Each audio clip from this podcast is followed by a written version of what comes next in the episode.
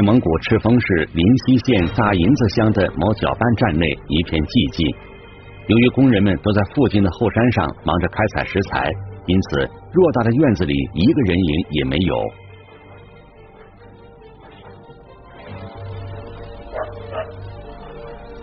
下午两点来钟，一阵急促的狗吠声打破了院子的宁静。一辆深棕色电动汽车驶了进来。一名中年女子从驾驶座下来，径直走进了位于场站一侧的办公区。院子再次安静了下来。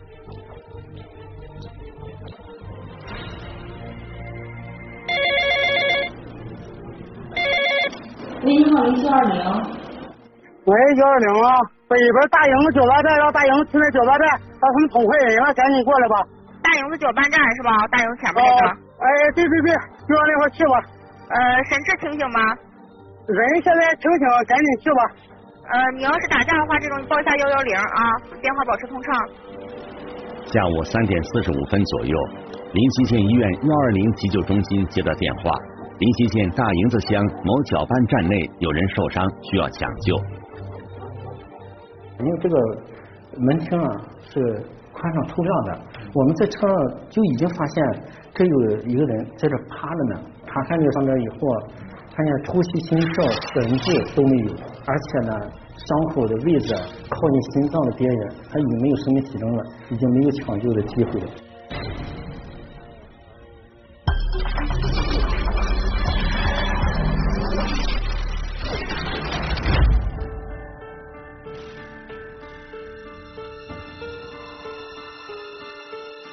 聚焦一线，直击现场。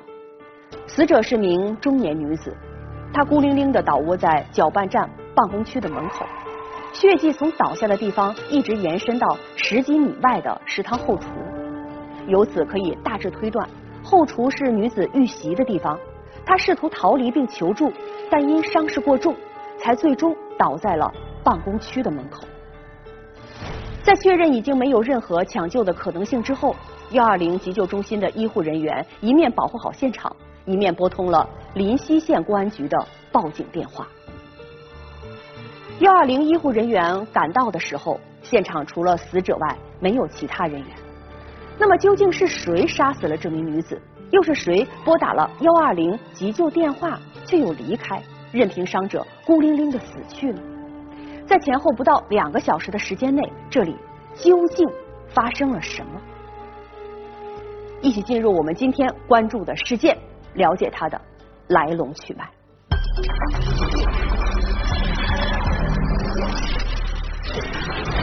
偏僻的搅拌站内突发血案，他们现在非常疯狂，就失去理智这种。近二十年的夫妻为何反目成仇？我跪下，当时我感觉是在向这个男子求饶。全警联动，全程围捕，凶手插翅难逃，急速追凶，一线正在播出。十几分钟后，临溪县公安局的刑警就赶到了案发地点，随即对现场展开了勘查。眼前的惨状让见惯了命案现场的刑警们也不禁倒吸了一口凉气。场面是非常惨烈。几乎就是嗯失控状态吧，疯狂的捅了十几刀，并且这个基本上都是在前胸这个位置上，所以说就是当时的时候肯定是这个犯罪分子非常疯狂，就失去理智这种。从死者身上的伤口来看，凶手似乎对他有着强烈的怨恨，几乎是刀刀致命，下手时没有丝毫犹豫。死者与凶手究竟有什么样的仇怨，竟会让他如此痛下杀手呢？案情重大，临溪县公安局立即启动命案侦破机制，对案件展开侦查。刑事局提了以后，马上分组进行了个现场勘查，还有这个外围的调查。呃，通过现场勘查，发现死者受伤部位和犯罪嫌疑人实施作案的工具。呃，通过调查走访来刻画犯罪嫌疑人进入现场实施犯罪使用的工具。通过调取监控录像，发现犯罪嫌疑人体貌特征来进一步使犯罪嫌疑人这个呃形象啊更加明确。按照专案组的部署，民警立即展开了走访调查。很快，死者的身份便搞清了：郭玲，女，三十九岁，系搅拌站的厨师。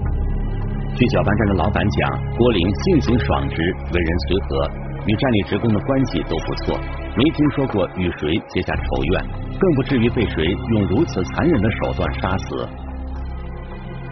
难道是嫌疑人试图趁搅拌站中午人少的时机入内行窃，被郭玲发现，因而杀人灭口？可是从现场勘查的情形来看，凶手行凶的地点是在食堂后厨位置，血迹一直从厨房门口延伸到办公区大门，而搅拌站内存放财物的办公室和老板房间却丝毫未动。很显然，凶手是直奔郭林而来，图财害命的推测证据不足。凶手究竟是谁？他为何一心要置郭玲于死地呢？由于凶案发生在搅拌站办公区，视频监控条件较好，民警很快就有了发现。然而，监控画面中所呈现出的一幕，却让所有的办案民警都不禁蹙起了眉头。从录像上看，这名男子情绪很激动，持刀向郭某身上猛刺，当时。给我印象最深的就是他刺了有四刀到五刀的时候，这个郭某给他跪下了。当时我感觉是应该向这名男子求饶，但是这名男子还不罢休，还接着就是反手持刀向他的背部猛刺，我觉得非常残忍。当时给我的感觉就是他已经失去了理智，有一种就是什么都不顾的一种感觉了。监控画面清晰的记录下了嫌疑人行凶的过程。经搅拌站职工辨认，凶手是郭林的前夫王峰。王峰，男，四十岁，临溪县关帝镇杨家营子村人。二零零一年与郭玲结婚，两人育有一子一女。大女儿如今已长大成人，而小儿子才六岁多。二零一五年四月，王峰因犯诈骗罪。被锡林浩特市人民法院判处有期徒刑四年。二零一九年四月刑满释放，出狱半个月后，王峰与郭玲协议离婚，小儿子归女方抚养。资料显示，王峰出狱才不过一年左右，而在他服刑的四年里，一直是郭玲一个人在抚养着他们的一对子女。直到王峰出狱后，两人才解除了婚姻关系。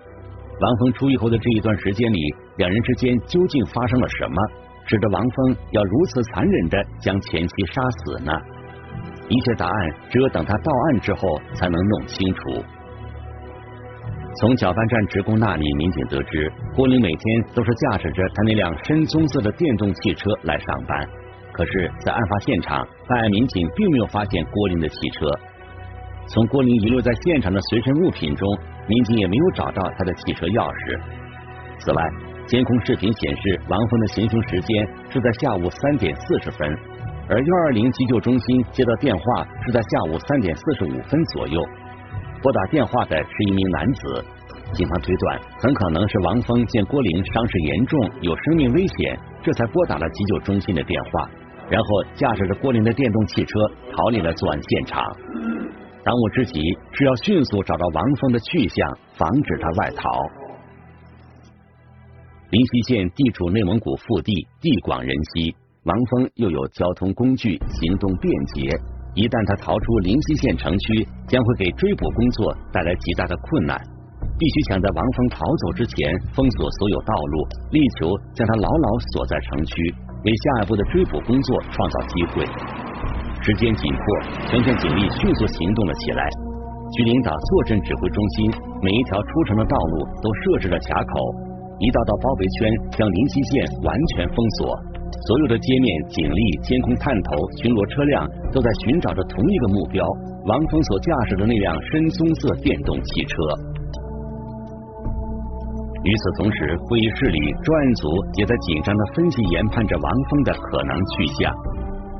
当时我们分析了，嫌疑人将他的前妻杀害之后，第一个有可能是回到他的父母父母的老家去见见父母。和父母道个别，这是人之常情。第二个呢，呃，还有可能，因为他有两个孩子嘛，他有可能再去见见自己的孩子。还有就是第三个就是他有可能要去他的前妻的父母家去进一步实施伤害。尽管此时警方尚无从知晓王峰的作案动机，但从他行凶时的残忍程度来看，明显是处于一种极度亢奋的失控状态。警方担心他在杀害了郭玲之后，很可能还会继续对郭玲的父母实施伤害。当务之急，首先是要确保郭玲父母的安全，同时一旦发现王峰的行踪，立即伺机进行抓捕。那么我们立即派出这个。两个组对其岳父岳母进行这个保护，也是其实也是进行蹲守。如果犯罪嫌疑人前往其岳父岳母家进行实施伤害的话，我们其实可也其实讲他抓捕。一组是在屋里属于暗中的，就是这种；还有一组离着就是他父母家挺远，有里外接应嘛。因为这个前他前妻的父母，他得出去做饭需要捡柴火呀，咱们当时也不方便，就说是。太跟着他，所以说呢，也怕他就是这个期间呢，嫌疑人突然间出现发生意外，因为是农村嘛，嫌疑人如果说作案，或者是他们就是没作案，他发现了，就是跑了以后，如果往山上，他那是属于离山比较近，跑到山上，咱们也怕就是抓捕方便。所有嫌疑人可能逃跑的道路都被封上了，所有嫌疑人可能出现的地方都有民警守伏。只待嫌疑人出现，立刻实施抓捕。一张无形的大网已经张开。就在一线民警蹲守布控、设卡堵截的同时，指挥部也在根据王峰可能的逃跑路线，紧张的分析研判着他的轨迹，并随时与路面上的侦查员保持联系，指挥行动。把城区作为一个包围圈，呃，整个县域作为一个包围圈，这样一个大的包围圈，一个小的包围圈。确保犯罪嫌疑人不能逃出两个包围圈，那么在包围圈内实施各种抓捕的措施。因为他从现场出来以后，通过监控卡口发现他已经进回到临溪镇了。嗯，完了通过调取录像和街面巡逻就相结合，街面就是派出嗯五组巡逻组，嗯，对他那个所有可能落脚的地方都进行了那个布置，包括。对医院和洗浴中心嗯进行清查。指挥中心里，专案组民警通过调取沿途卡口监控视频，一步步的追查着嫌疑人的踪迹。当王峰所驾驶的那辆深棕色电动汽车行驶到县实验小学附近时，轨迹消失了。指挥部马上将这个情况反馈给了正不断在街面上巡逻寻找嫌疑人的一线侦查员们。几路接头小组迅速调转车头，赶往实验小学，对这一区域展开地毯式排查。下午五点多钟，一路侦查员在县实验小学东侧的道路旁，发现了王峰驾驶离开现场的那辆深棕色电动汽车。由于担心嫌疑人就躲藏在附近，为了不打草惊蛇，办案民警没有对嫌疑人车辆进行全面的勘查。只是简单的观察了一下车子和里面的物品，发现王峰将自己的手机也留在了车里。他们立即将这一情况向指挥部做了汇报，随后便找了一个隐秘的位置蹲守了下来，希冀着嫌疑人可能还会回来取车，那时便可以将其一举抓获。然而时间一分一秒的过去了，街上却始终没有出现嫌疑人的身影。犯罪嫌疑人将车辆丢弃了一个学校的门口，嗯，这也为咱们侦查本案、追踪犯罪嫌疑人这个逃跑方向是否实施犯罪增加了很大的困难。因为没有了车辆，呃，犯罪嫌疑人将自己呃通讯工具也放在了车里，所以这个案子追踪犯罪嫌疑人的方向成了当时很大一个难题。发现了犯罪嫌疑人抛弃的车辆和交这个通讯工具以后吧，我们也是立即组织警力在城区。呃，通过呃视频监控呃和调查走访和其他方式来这个追踪犯罪嫌疑人这个逃藏匿和逃跑的方向。很快，警方就在车子附近商店的监控视频里找到了嫌疑人的身影。发现他把车停在那儿之后，他直接就因为那个学校是路北，然后他就步行到路南，然后又向东走了大约十几米远吧，然后拦伸手拦了一辆出租车，然后乘着出租车走的。嗯，咱们又对这个出租车嗯进行追踪，嗯，把这个出租车也找到了，找到之后问这个出租车就是这个嫌疑人去了哪里，后来这个出租车说把他送的就是关帝杨一营子，送的送回他老家了。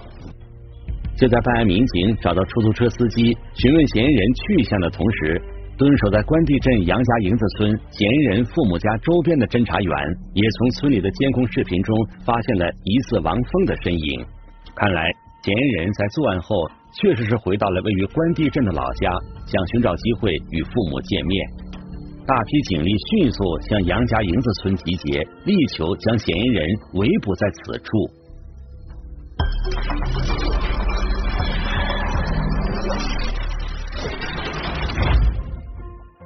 夜幕降临，时间一点点流逝。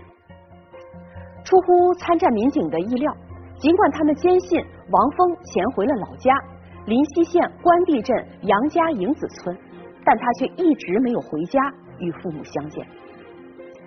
整整一夜，在杨家营子村周边埋伏蹲守的侦查员没有发现王峰的踪迹。在进出临溪县的各个路口设卡堵截的交巡警也毫无收获，在城区各医院、旅店、宾馆、洗浴中心走访摸排的派出所民警也没有找到线索，警方的追捕工作没有新的进展。嫌疑人有犯罪前科，又很狡猾，他会不会已经逃出了警方的包围圈？再或者，嫌疑人作案会不会自杀或自残？无论出现哪种情况，都会给案件侦破工作造成极大的困难。那么，嫌疑人到底是怎样的状况？我们来听听本案涉及的相关各方声音，解开疑问，还原真相。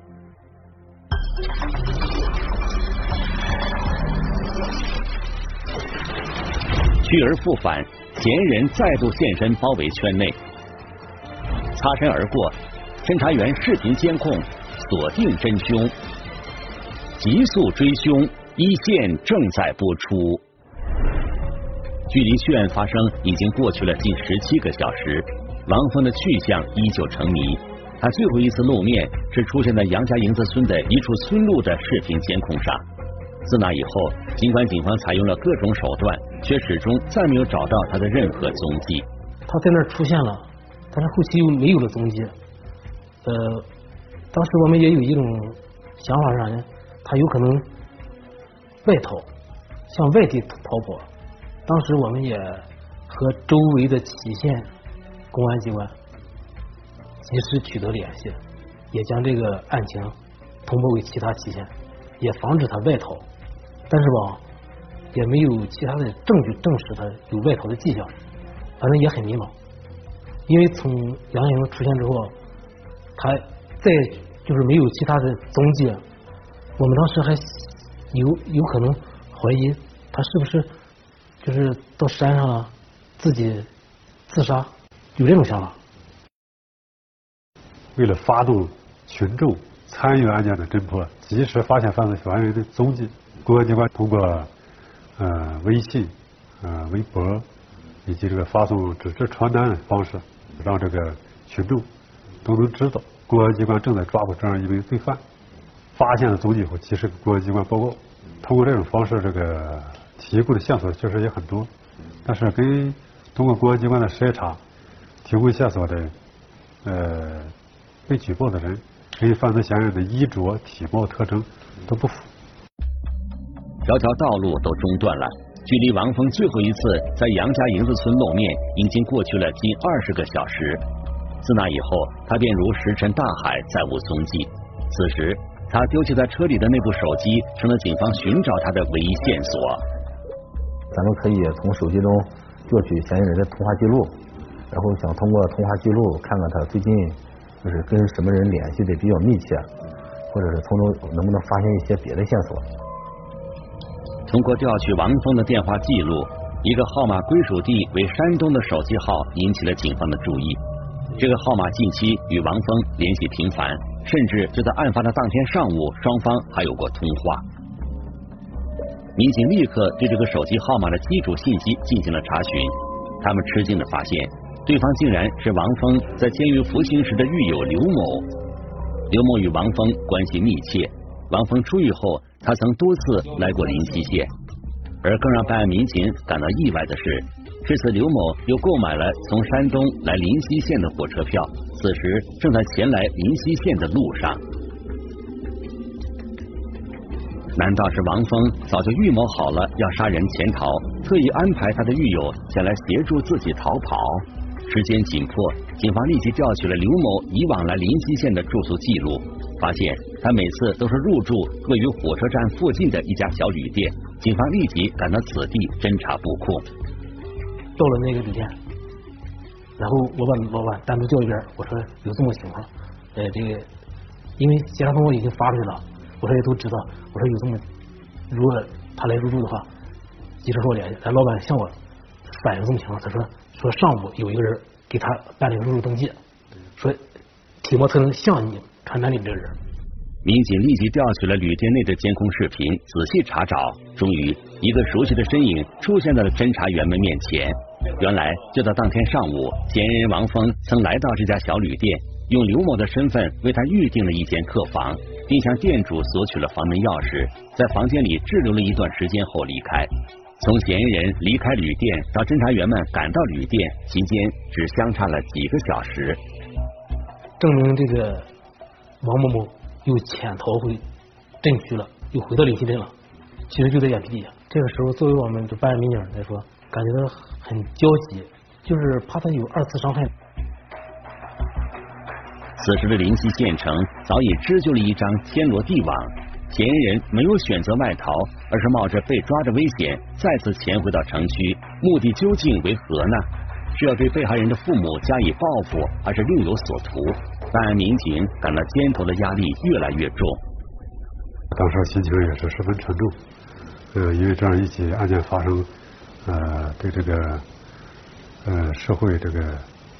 公民的恐慌是有一定程度的恐慌，所以我们决心的是在最短的时间内把案件侦破，消除这种不良的社会影响。就在临西县警方全力寻找王峰下落的时候，又一个突发情况出现了。案发第二天下午六点半左右，一名民警在驾车经过临溪县金城医院附近时，发现一名戴口罩的男子与王峰的体貌特征十分相似。但当他下车寻找时，这名男子却已经迅速的拐入路旁的小巷，遍寻不见了。这名民警当即将这一情况向指挥部做了报告，指挥部立刻调取了金城医院周边的监控视频，从中找到了这名戴口罩男子的影像，并让几名与王峰熟识的人分别进行辨认，众人一致认为此人就是王峰。一度失去踪迹的嫌疑人，终于再次进入了警方的视线。至此，警方已能断定王峰依旧在临溪县城区，没有逃出警方的包围圈。他们立即行动了起来。知道这消息之后，马上就想把那个他呃老家蹲守的，还有其他地方就是蹲守的，都收拢回来，重兵都收回到临西镇，就一定要把王某抓获。首先就是。从外围卡点这块也增加了警力，就是防止他再二次外逃了。还有就是宾馆、旅店、洗浴等其他娱乐场所，加大了巡查力度。通过民用监控、警用监控，就是两方面密切穿插配合着吧，逐步的寻找他的身影。尽管警方再次与嫌疑人擦身而过。但他们已经将对方牢牢的锁在了包围圈里，插翅难逃。办案民警以金城医院为中心，逐步扩大视频监控范围，确信能够从中找出王峰的行动轨迹。很快，他们就有了发现。当时发现这个线索之后，我们就是通过街面的血量工程监控啊，调取录像，发现他总是在变换着乘坐出租车。就是坐一辆出租车到下一个地点，直接就乘坐另一辆出租车，就是老是变换着乘坐出租车。通过分析犯罪嫌疑人肯定是为了扰乱公安机关的视线，不断的换乘出租车，就是不让公安机关发现他的住宿的落脚点，是这个目的。通过对王峰在城区活动轨迹的查询，警方发现他的活动区域并非是在被害人郭玲父母所居住的区域，而是一直在城区南部周旋。嫌疑人的用意何在呢？没有具体的活动规律，但是嗯，通过他的这个频繁的从各个街道出入，嗯，我们确定他应该是在找什么。通过这个调取监控吧，发现他这个始终这个活动轨迹都在咱们这个临西的，就是西街和南街。嗯，这个西街和南街呢，主要也是他儿子这个生活啊、上学啊，嗯，这个区域范围。所以说，就通过这个种种迹象表明吧，他很可能是为了寻找他儿子，想想见他儿子。因为他这个孩子呢，他离婚以后呢，他前妻弟弟帮他是抚养着。我们认为呢，他就是肯定还是他对这这个孩子恋恋不舍，就是想见着孩子一面呀，或者甚至是把孩子趁机就是是拽上，然后跟他跟他孩子一起走。我们就对这个。犯罪嫌疑人的儿子所居住的楼房和去就读的幼儿园进行了布控，一共派出了八组啊侦查员，呃，也是对这个城区南部形成一个大的包围圈，呃，静等犯罪嫌疑人的出现。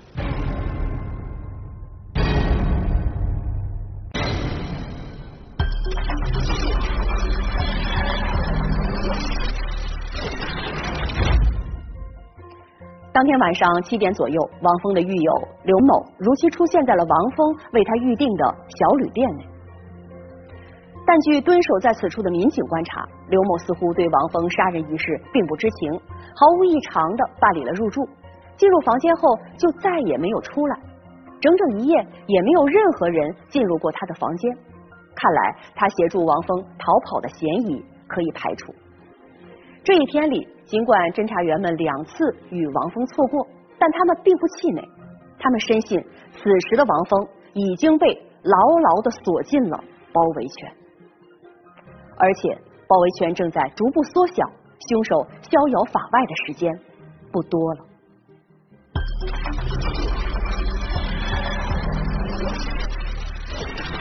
张网以待，犯罪嫌疑人难逃法网。一错再错，却按凶手后悔已迟，急速追凶，一线正在播出。第三天一大早，当人们刚刚从睡梦中醒来，忙碌的准备开始新一天的工作生活时，临西县公安局的侦查员们就早已埋伏在嫌疑人可能出现的小区，紧张的关注着每一个可疑的动向。当天咱们布控以后呢，就是不让他孩子。嗯，下楼了，哎，因为咱们也怕他就是在造成伤害，所以说咱们当时布控的就是啥呢？嗯，他们家人就是在家里都不让他出来，咱们在他的他这个前脚家周围就是隔了很多组，就是都是电车啊，在车上秘密监控。上午八点左右，一辆出租车驶入了嫌疑人儿子居住的小区，后座上坐着一名戴口罩的男子，但严阵以待的侦查员还是一眼就认出，这人正是王峰。案发后第三天上午八点多，杀害郭林的凶手王峰被临溪县警方成功抓获。随着王峰的落网，他残忍杀害郭林的动机也终于呈现在了办案民警面前。据王峰供述，他和郭林是一个村子的。二零零一年，两人经过自由恋爱结婚，婚后日子过得还算美满，两人育有一子一女。女儿如今已长大成人，儿子才六岁多。二零一五年，他因犯诈骗罪被判入狱服刑。直到入狱前，两人的关系都还不错。但当他刑满出狱后，却感到郭林的态度有了些变化。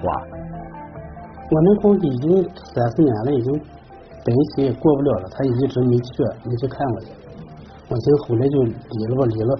我后来说我一直也没回家，他也没去接我去。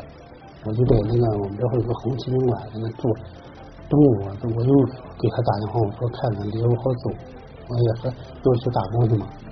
后他又去了，他晚上他领着俩孩子去了，跟他住了一宿。我自己提出来了，咱俩来婚礼了吧，离了我就走了。他说不离，他说你这俩孩子都这么大，离婚啊这。后我也考虑考虑，是那么回事。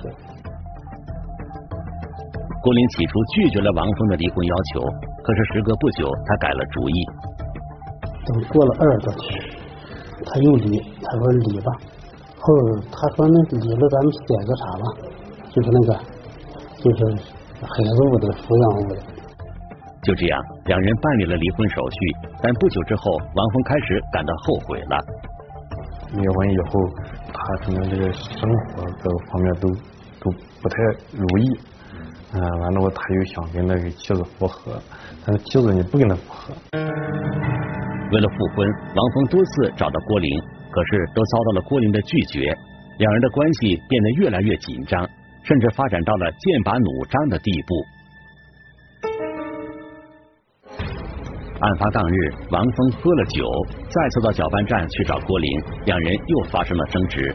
期间，郭林的一句话让王峰一下子失去了控制。我那天我普通东西，喝点酒，就问他，我说想过吗？后来他说不想过了，外边有人了。他就是说他外边有人了，就有点刺激我。那功夫脑子啥也没想，就是他说那句话特来气的。就一气之下那把刀。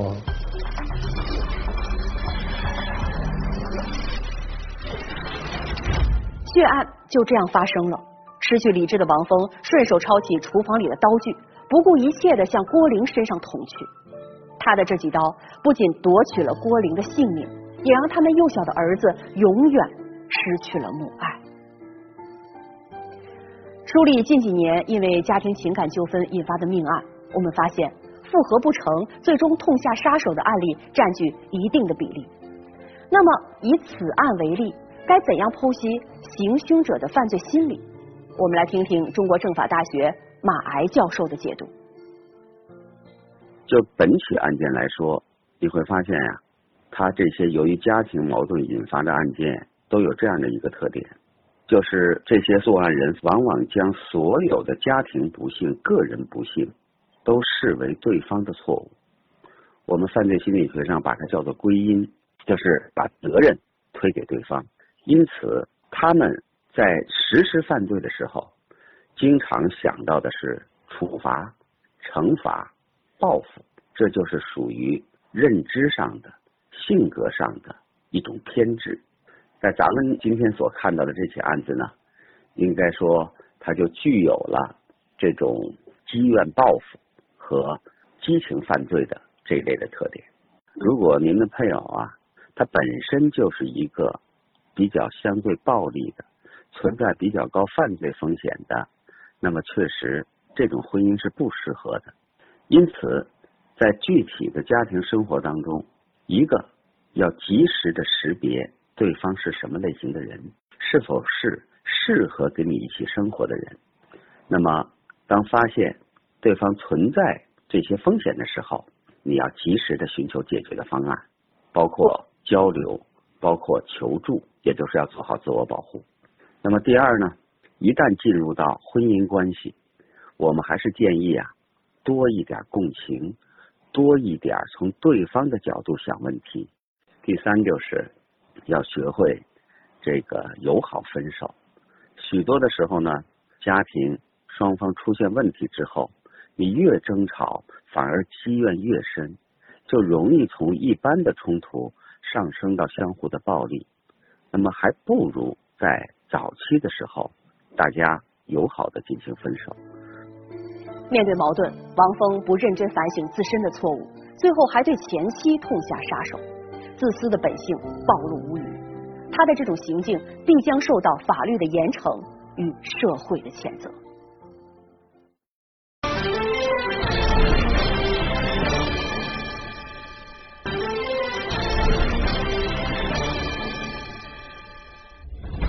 如果您想了解更多的法治资讯，可以在微博中搜索“一线”，关注我们的官方账号。这里是一线，我是琪琪，下期节目再见。